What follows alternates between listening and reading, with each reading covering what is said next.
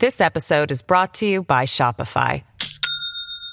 Do you have a point of sale system you can trust, or is it a real POS?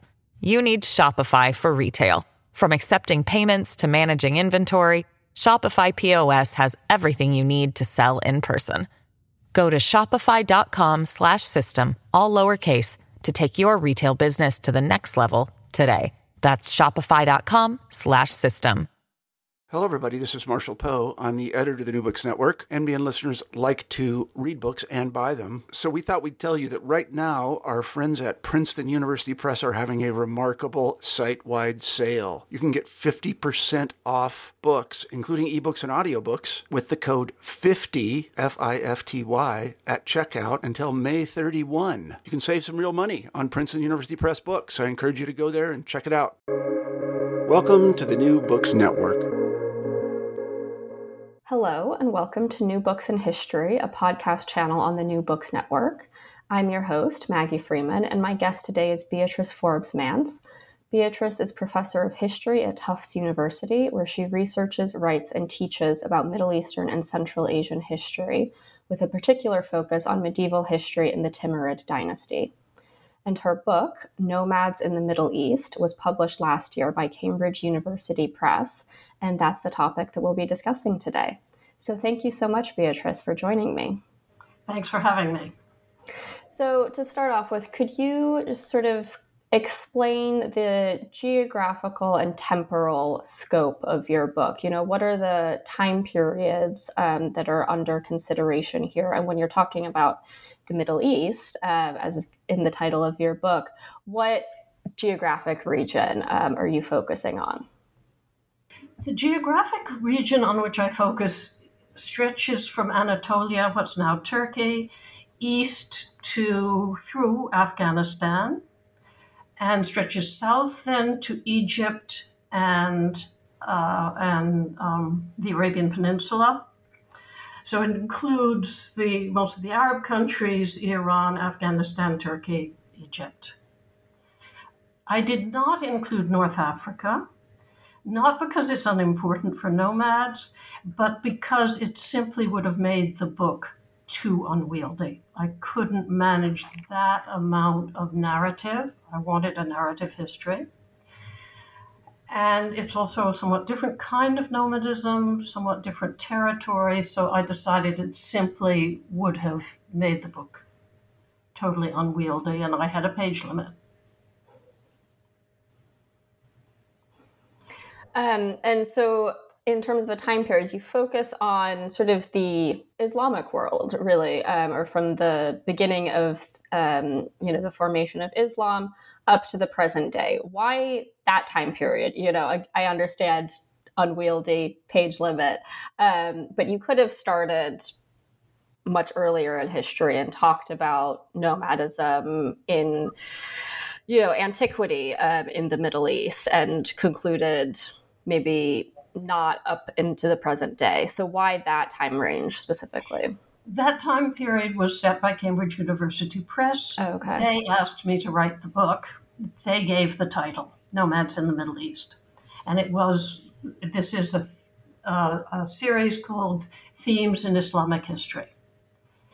So it starts with Islam by definition. That was good for me because I am used to the Islamic sources, primarily the Persian ones. This is my training, and when you go into the ancient world, it's it's a different set of stories, a different set of questions, and I'm not an expert at all. Again, it would have been unwieldy. I did change the time somewhat. I asked them to go further towards the present because the 18th century, I think that was when they asked me to stop. That period is important for nomads still. So I said, let's go. The logical place to stop is mid 20th when they cease to be important politically. Mm-hmm. And so, why is this topic important? You know, why is it important to study the history of nomadism in the Middle East? What does focusing on nomads and nomadic people specifically tell us about Middle Eastern history more generally?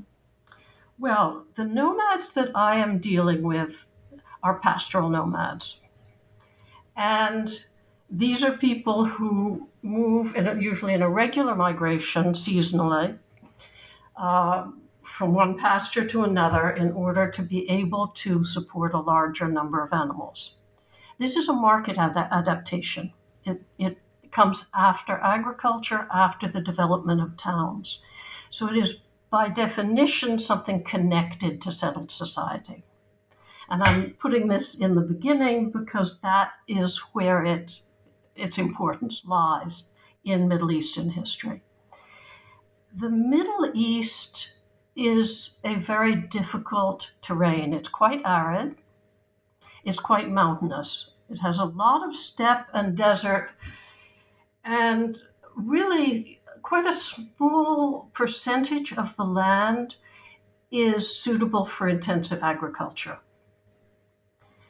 So, without the nomads, without pastoral nomadism, it's very hard to imagine how, for instance, one could have provisioned cities.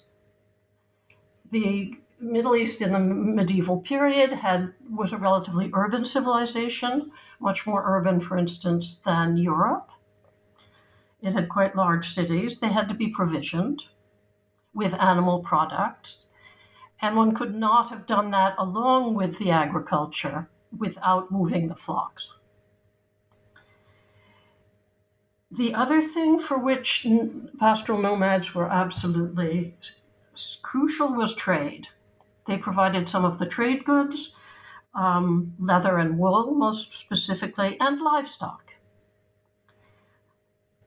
They also provided the animals for transport.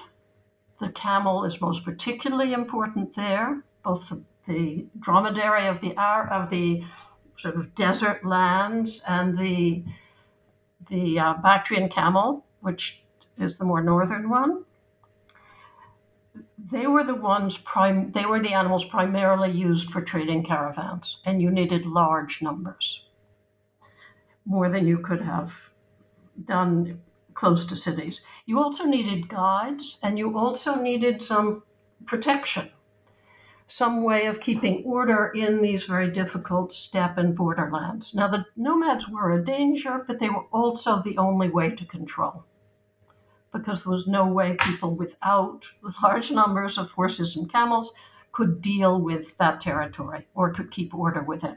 So, generally, the nomad tribes, allied with whatever settled government, did a lot of the controlling of difficult territories, which is most of the Middle East. The third thing for which nomads were crucial was war. Once, this happens actually before Islam, once you develop saddles and stirrups and good bridles and also camel saddles, um, cavalry becomes central to warfare. Again, you need the horses. And we find settled civilizations not just moving out into the steppe, moving out into nomad territory. They needed the nomads, they needed to include some. So you couldn't compete in war without without a lot of of, of horses and in some areas camels. Camels also for logistics. And the other thing was soldiers. People raised in a nomadic society tended to be excellent mounted archers, and mounted archery was the name of the game. So, as I see it, there's really no way that the Middle East could have developed in a in the way it did as a rich, sophisticated, and powerful urban civilization without the presence of pastoral nomads. This then is really one of the central theses of my book that nomads don't interrupt the history of the Middle East, they help to create it. yes, there is friction. And yes, they do sometimes constitute a danger. But they are they are absolutely necessary for the functioning of the civilization, of the economy, and the culture in some ways. The other reason they are crucial in the history is their dynasties. Now, the Bedouin dynasties, the, founded by the camel nomads of the western regions, tended to be relatively small. They just controlled the area of one of a major tribe, say. The ones most important for political events and the formation of great states were the nomads from the steppe, the Eurasian nomads, raising primarily well horses, sheep, goats, and Bactrian camels. Horse, the horse being the king of the animals there. They had developed a, an imperial tradition that starts well before Islam, actually before Christ, and which continues. So empires would form, they were enormous, they were rather loosely controlled. When they fell apart, then various subsections would migrate to, to the borders of settled lands, and many of them came to the Middle Eastern borders. And starting from the Seljuk invasion in the mid um, 11th century, the, the, the Seljukids came as a small group of poor nomads. They conquered essentially the, the larger part of the Middle East and created a dynasty, gave a, took over power from the caliph, uh, though they kept the caliph. They were succeeded then eventually by the Mongols, enormously important in uh, Middle Eastern history. And um, from then on, really through the 19th century, most large states were either founded by nomads or dependent on largely nomad armies. So the political history of the Middle East becomes the history of nomad dynasties. And I think it should be said that these nomads brought some state building traditions with them. They were not unacquainted with agriculture, they were not unacquainted with the needs of cities, and they had ideas about how to rule. That's really interesting. I mean, I think that just touches on so many things that we tend to assume are not the case um, for nomadic peoples and for the history of nomadism, where so much of the history of the Middle East is written, you know, from this kind of Ibn Khaldunian perspective of nomadism as antithetical to civilization and to state building and government um, and culture and things like that. Uh, and again, it, and we also tend to forget about that very long history um, of many of the empires uh, of the Middle East, especially in the medieval period, as being founded by nomads, um, especially the steppe nomads originally, um, and the kind of that history um, of the role of nomads in state building and in the building of large empires is tends to get kind of lost, um, or maybe not lost, but we we tend to forget or we sort of don't believe um, that nomads can give rise to kind of world powers. Um, so I think it's fascinating in your book how you um, proved those assumptions to be untrue. Well, I'm I'm not the only one. The field has been changing a lot in the last 20 or 30 years. When I started, um, yes, the it was a very negative view, as I said, nomads interrupting. Nomads were thought to have to learn from the settled, which they did. But they did have their own traditions. And if you take someone like the Mongols, their army was not entirely nomadic when they came in. They had been dealing with the settled. They knew what to do with the cities. They knew they destroyed a lot of them. They said they would if they didn't uh, if they didn't submit. But they knew what they wanted. They took the artisans. They took levies of soldiers. They took particularly cloth. They were interested particularly in arms and cloth. They they didn't destroy the, the religious classes, so they knew what they were doing.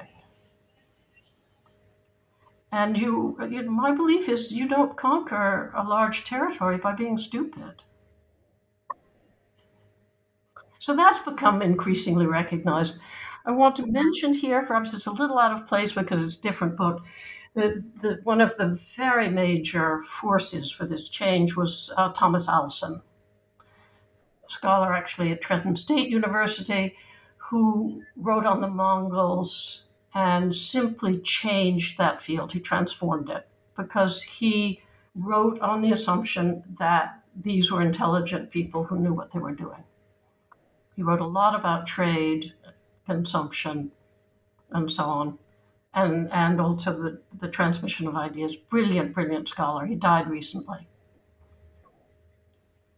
Great. Um, and so, on the topic of sources, um, you know, if you could maybe talk a bit about the primary sources that you use. You touched on this a little bit already about Islamic and specifically Persian um, sources on nomads, um, but there's this kind of trope um, in the study of nomadic peoples that it's difficult or unusually difficult um, to study nomadic peoples specifically because of this idea that they they themselves leave behind sort of a lack of uh, written records or of material evidence, and that that's kind of just something that you have to contend with um, when trying to study nomads and reconstruct the history of nomads. So, how did you deal with that challenge, or was that a challenge in your case? And what um, documentary or archaeological evidence did you rely on? I relied almost entirely on written sources. For the medieval period, uh, there's very little archaeological, um, sort of outside of, well, art historical, you have, of course, you have the buildings, but there's not a great deal of, of good of archaeological work done, certainly on nomads. Some in, in recent years, but not a great deal. So I have relied largely on, essentially almost entirely on um, on written sources. These sources, when you're in the pre-modern Middle East and outside the, modern, the Ottoman Empire, are almost exclusively narrative, and they are they do not permit you to learn as much as you would like about any subject whatsoever, particularly anything political, social, or economic that is below the very top. So you just have to do the best you can by taking all the bits of information. Yes, these are written by settled people, but they are written by people in the service of nomad dynasties when you get to the Mongol period, you get a massive improvement. The Seljukids are very, very hard to study from any sort of nomad standpoint, although there are a few. There've been there's been some real advance there recently. There are a few documents, but the sources are not very good. When you get to the Mongols, you get sources like um, and Rashid ad-Din, who really wanted to learn about about what the Mongols were and about what the Mongols had done before they conquered. You also get a great deal of acculturation on both sides, not just at the court, but also the soldiers fought together. So people at all levels, or at least all upper levels, were interacting, Mongols and and Persians. And these, these scholars knew something about, about the Mongols and about nomads, and they were interested. So there you get a, a richer base. But in general, yes, it's a struggle, and you simply have to spread your net as widely as you can and find a way to put all the little bits of information together.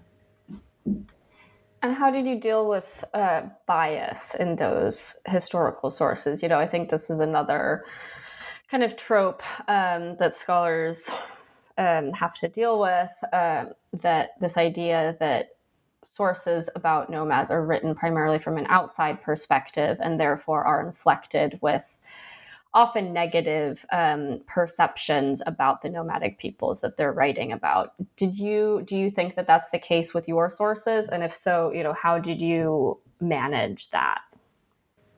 My own period, the one for which I used the primary sources, is the period of the Mongols and the Timurids. So it's the um, 13th through 15th centuries. Otherwise, I was ba- I based my book on largely on secondary sources or sometimes primary sources in translation. If I was to finish that book, there was no other way I could do it. The there's a there's a duality, a kind of um, what is the word I want? Um, a, a, there is a word I'm I'm blanking on it, but, but there's a, a there's both a negative and a positive view of nomads. You see this, for instance, in the great um, Arab essayist Jahiz, who writes who writes some of the early things which are useful for nomads. Nomads are praised for their sometimes for their simplicity, for their military prowess, um, for their directness they are seen as violent and uncouth by the Persians. Now, the the the nomads uh, tended to look down on the settled. Likewise, they're they're soft, they're lousy soldiers, etc., etc. Both sides tend to exaggerate the difference. This has been talked about for Bedouin, for the Bedouin period. So it's very interesting recent work on Bedouin poetry and, and uh, Bedouin history, the Bedouin being the, the camel nomads primarily. Um, so it's in the interest of both the ruling stratum of people of nomad background, often usually Persian or, I mean, no, uh, Turkic and Mongolian speaking, though bilingual, most of them, and um, and the, the scribes, the historians who are serving them. There's, for some reason, that difference is exaggerated. So, yes, there is a bias, but in a way, it's almost as much a bias to typecast as it is positive, negative. It depends on the historian. So, one of the things, and again, that has gotten attention recently, one of the things you have to watch out about is not letting the sources make you think that there is a real dichotomy there. This episode is brought to you by Shopify. Do you have a point of sale system you can trust, or is it a real POS? You need Shopify for retail. From accepting payments to managing inventory, Shopify POS has everything you need to sell in person. Go to shopify.com slash system, all lowercase, to take your retail business to the next level today. That's shopify.com slash system. Um, and so you've touched on aspects of this already, but I was wondering if you could just say a bit more about um, sort of the one of your i think key arguments which is about the power that was wielded by nomadic peoples and the extent of that power um, throughout history which is you know you've touched on aspects of economic and military and political power that nomadic peoples possessed um, and so, and in your book, you're kind of charting the history of that power from the rise of Islam into the present day. And one of the points that you make is that nomadic peoples actually possessed a great deal of power, um, really up until the 19th 20th centuries. So can you talk a bit more about that? You know how were nomadic peoples maybe if you if there are particularly um, relevant examples that you can mention of how nomadic peoples were able to acquire and hold some of that power in earlier periods? And then why did nomads undergo a loss of that power in the modern era? In the medieval period I would say that there are several different ways in which they um, gained power. One was contested borderlands. You find this is particularly true in the western part of the Middle East.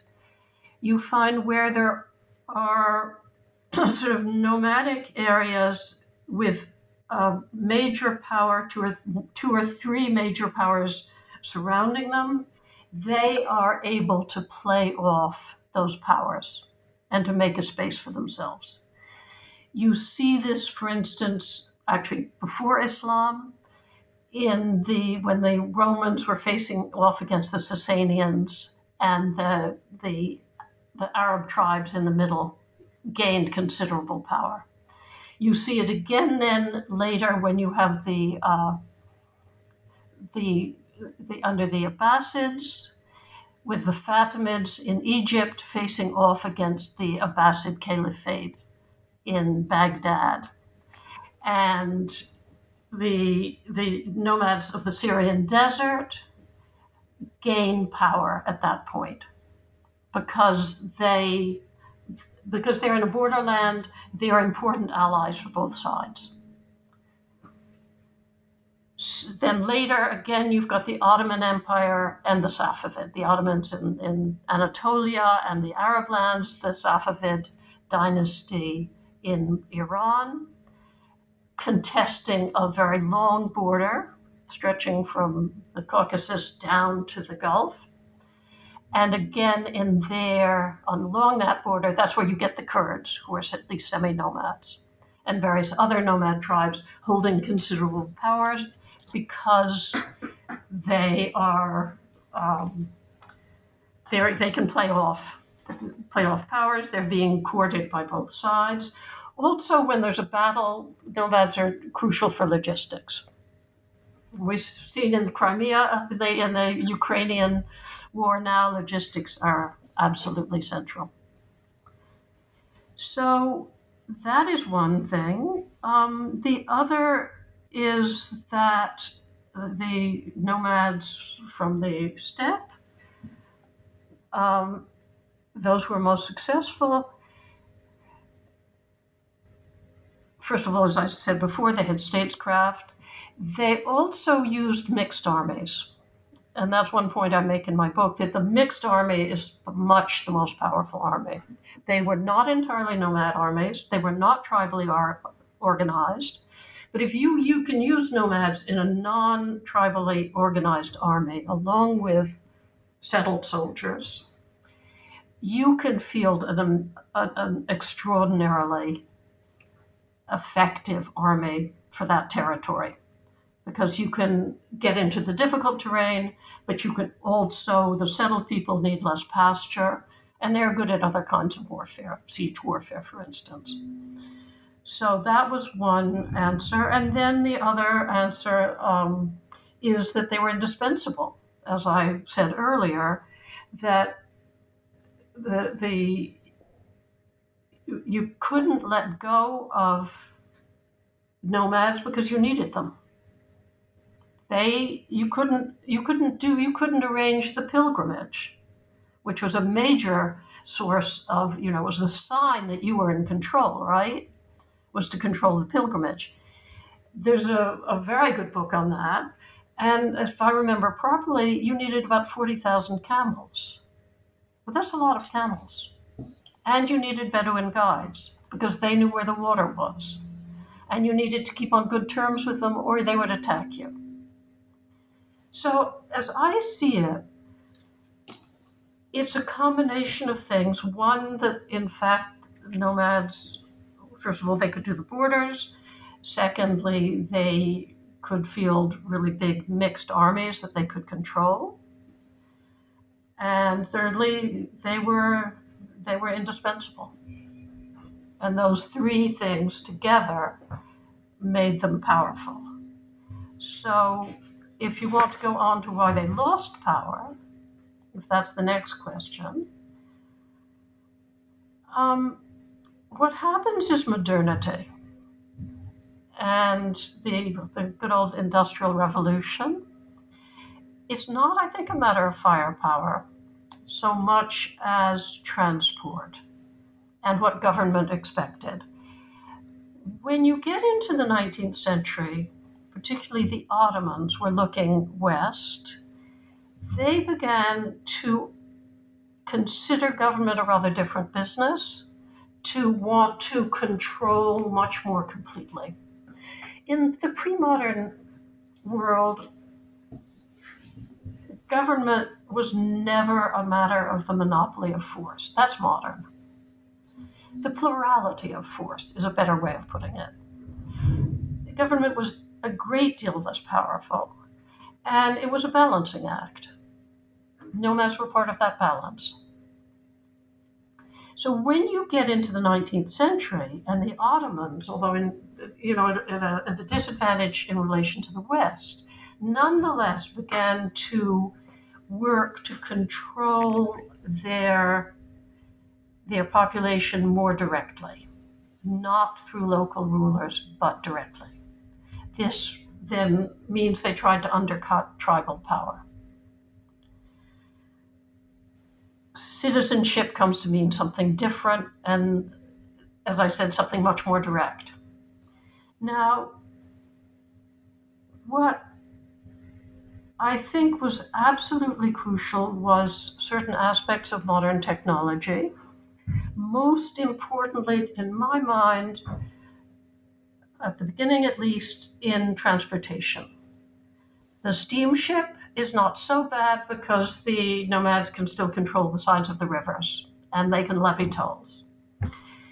The railroads were more threatening, and it's, I think, not by chance that the Hijaz Railway, which was the early one going, you know, from Levant down through to the holy cities in the Hijaz and Saudi in Arabia, that that was attacked by nomads routinely because that will transport goods. Now, I think then what happens that is really the death knell to nomadism comes with World War One up through the 19th century, things were changing a great deal. Governments were out to, to get fuller control, to suppress the tribes. But nomads were still very powerful in and around World War I. They have a resurgence, in fact. But what happened about this time was, first of all, the discovery of a good deal of oil and the faster and fuller development of wheeled transport. That is to say, not railroads, but trucks, and eventually tanks and more. Once you have trucks, you can get out into the desert more easily and you can transport goods more effectively. This then takes the place of the camel, and the camel market began to decline disastrously it's also possible then with this to begin to control your borders more fully. This has gone along with a new idea of what a border is, a more European, your modern one that is a definite border. But you can get into much more difficult terrain with trucks than you can you know, on foot, basically, which was the alternative. So there again, you cut into the market for both um, camels and horses and mules, all of which were nomad products.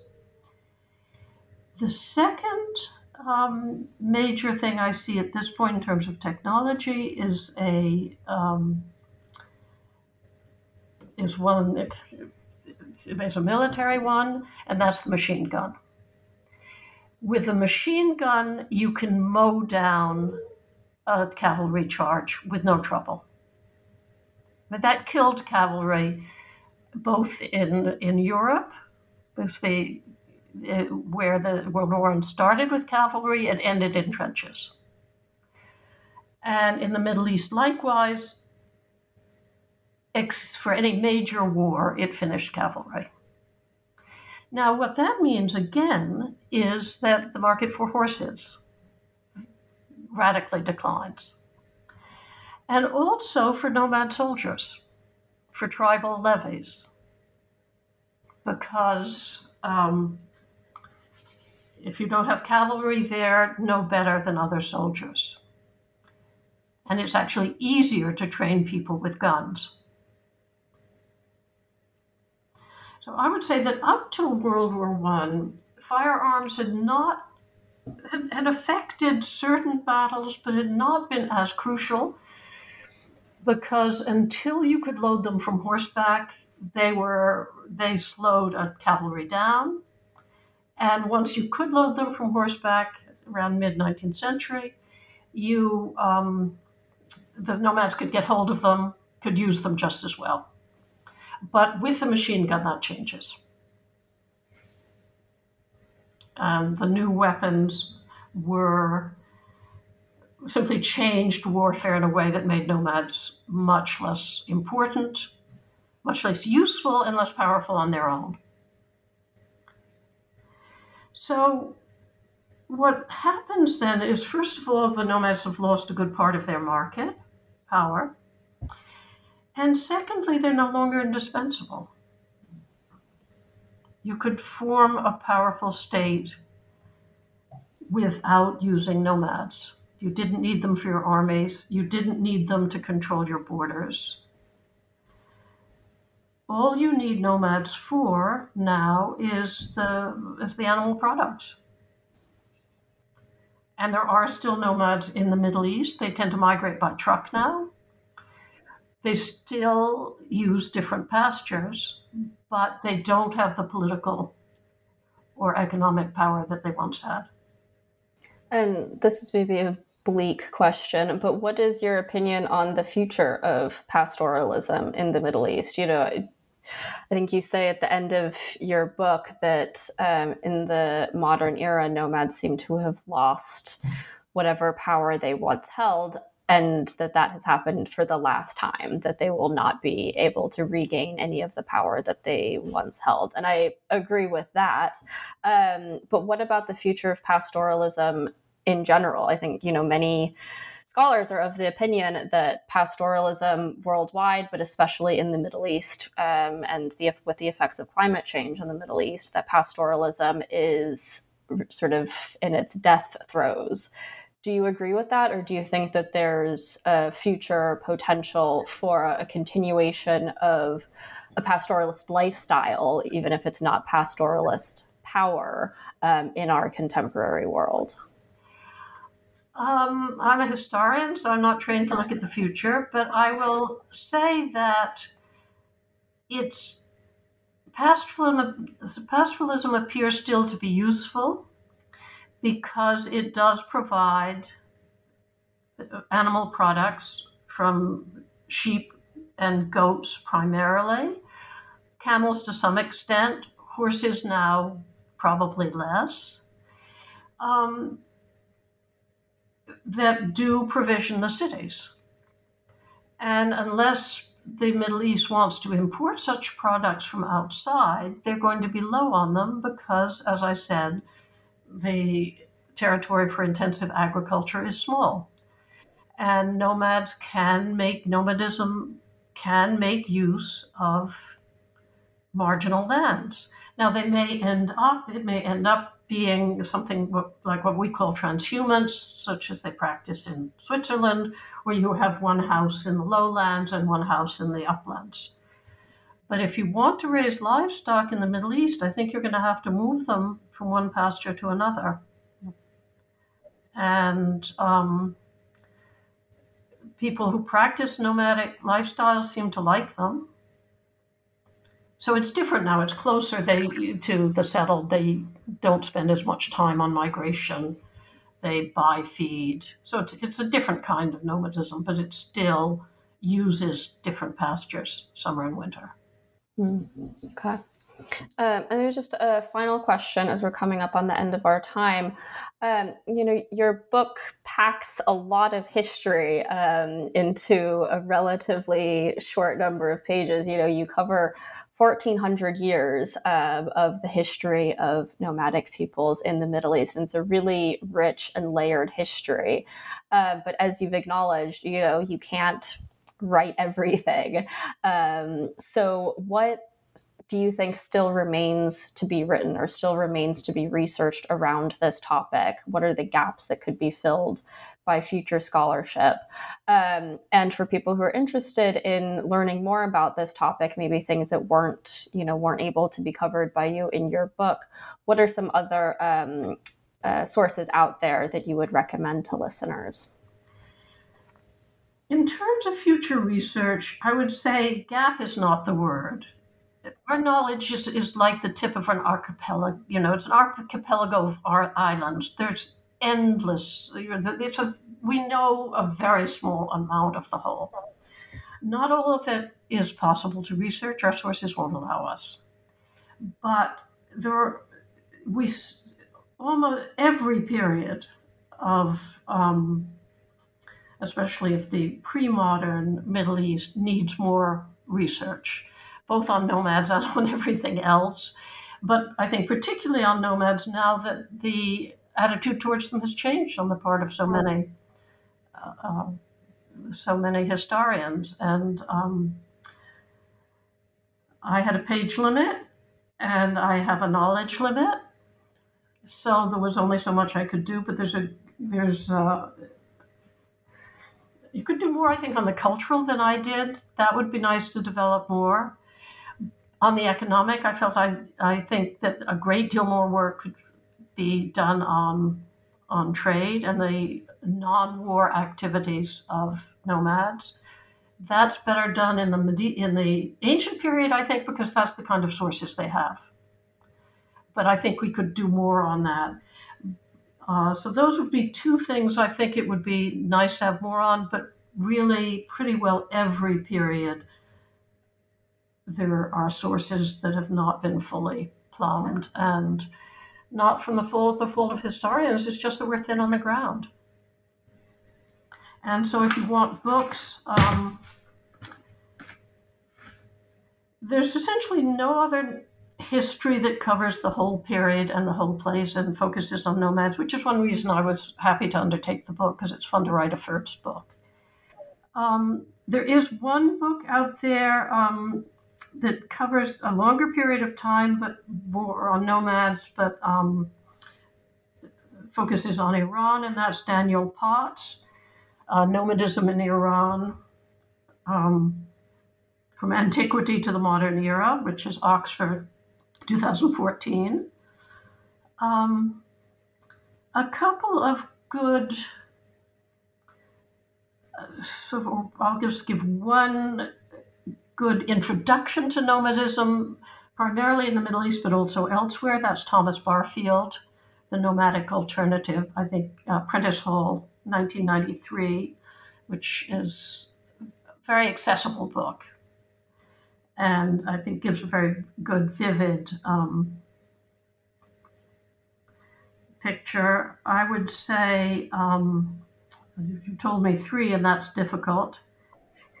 Um, one anthropological uh, book I like a lot and found very useful, also accessible, is Lois Beck, um, The Qashqai of Iran. She's written also a book called Nomad, which is likewise an excellent book. So that's um, a very small selection, but you told me three, so that's what giving you. Yeah, I mean, there's a vast literature on this topic, um, but thank you for sharing your highlights. Um, and thank you so much for joining me and sharing your research with us. As you said, there is no other book that covers the history of nomadism, nomadism in the Middle East in this longue durée and charts that history from the rise of Islam to the present. Um, so thank you for writing that book. I found it really, uh, really fascinating to read and very valuable for my own research. So thank you for coming on and talking to me about it. Well, thank you for inviting me. And I should say also in closing that I should thank the people who vetted the chapters for me because I was writing well, well beyond my comfort zone and I did this with the help of many other scholars. Yes, as we all do everything.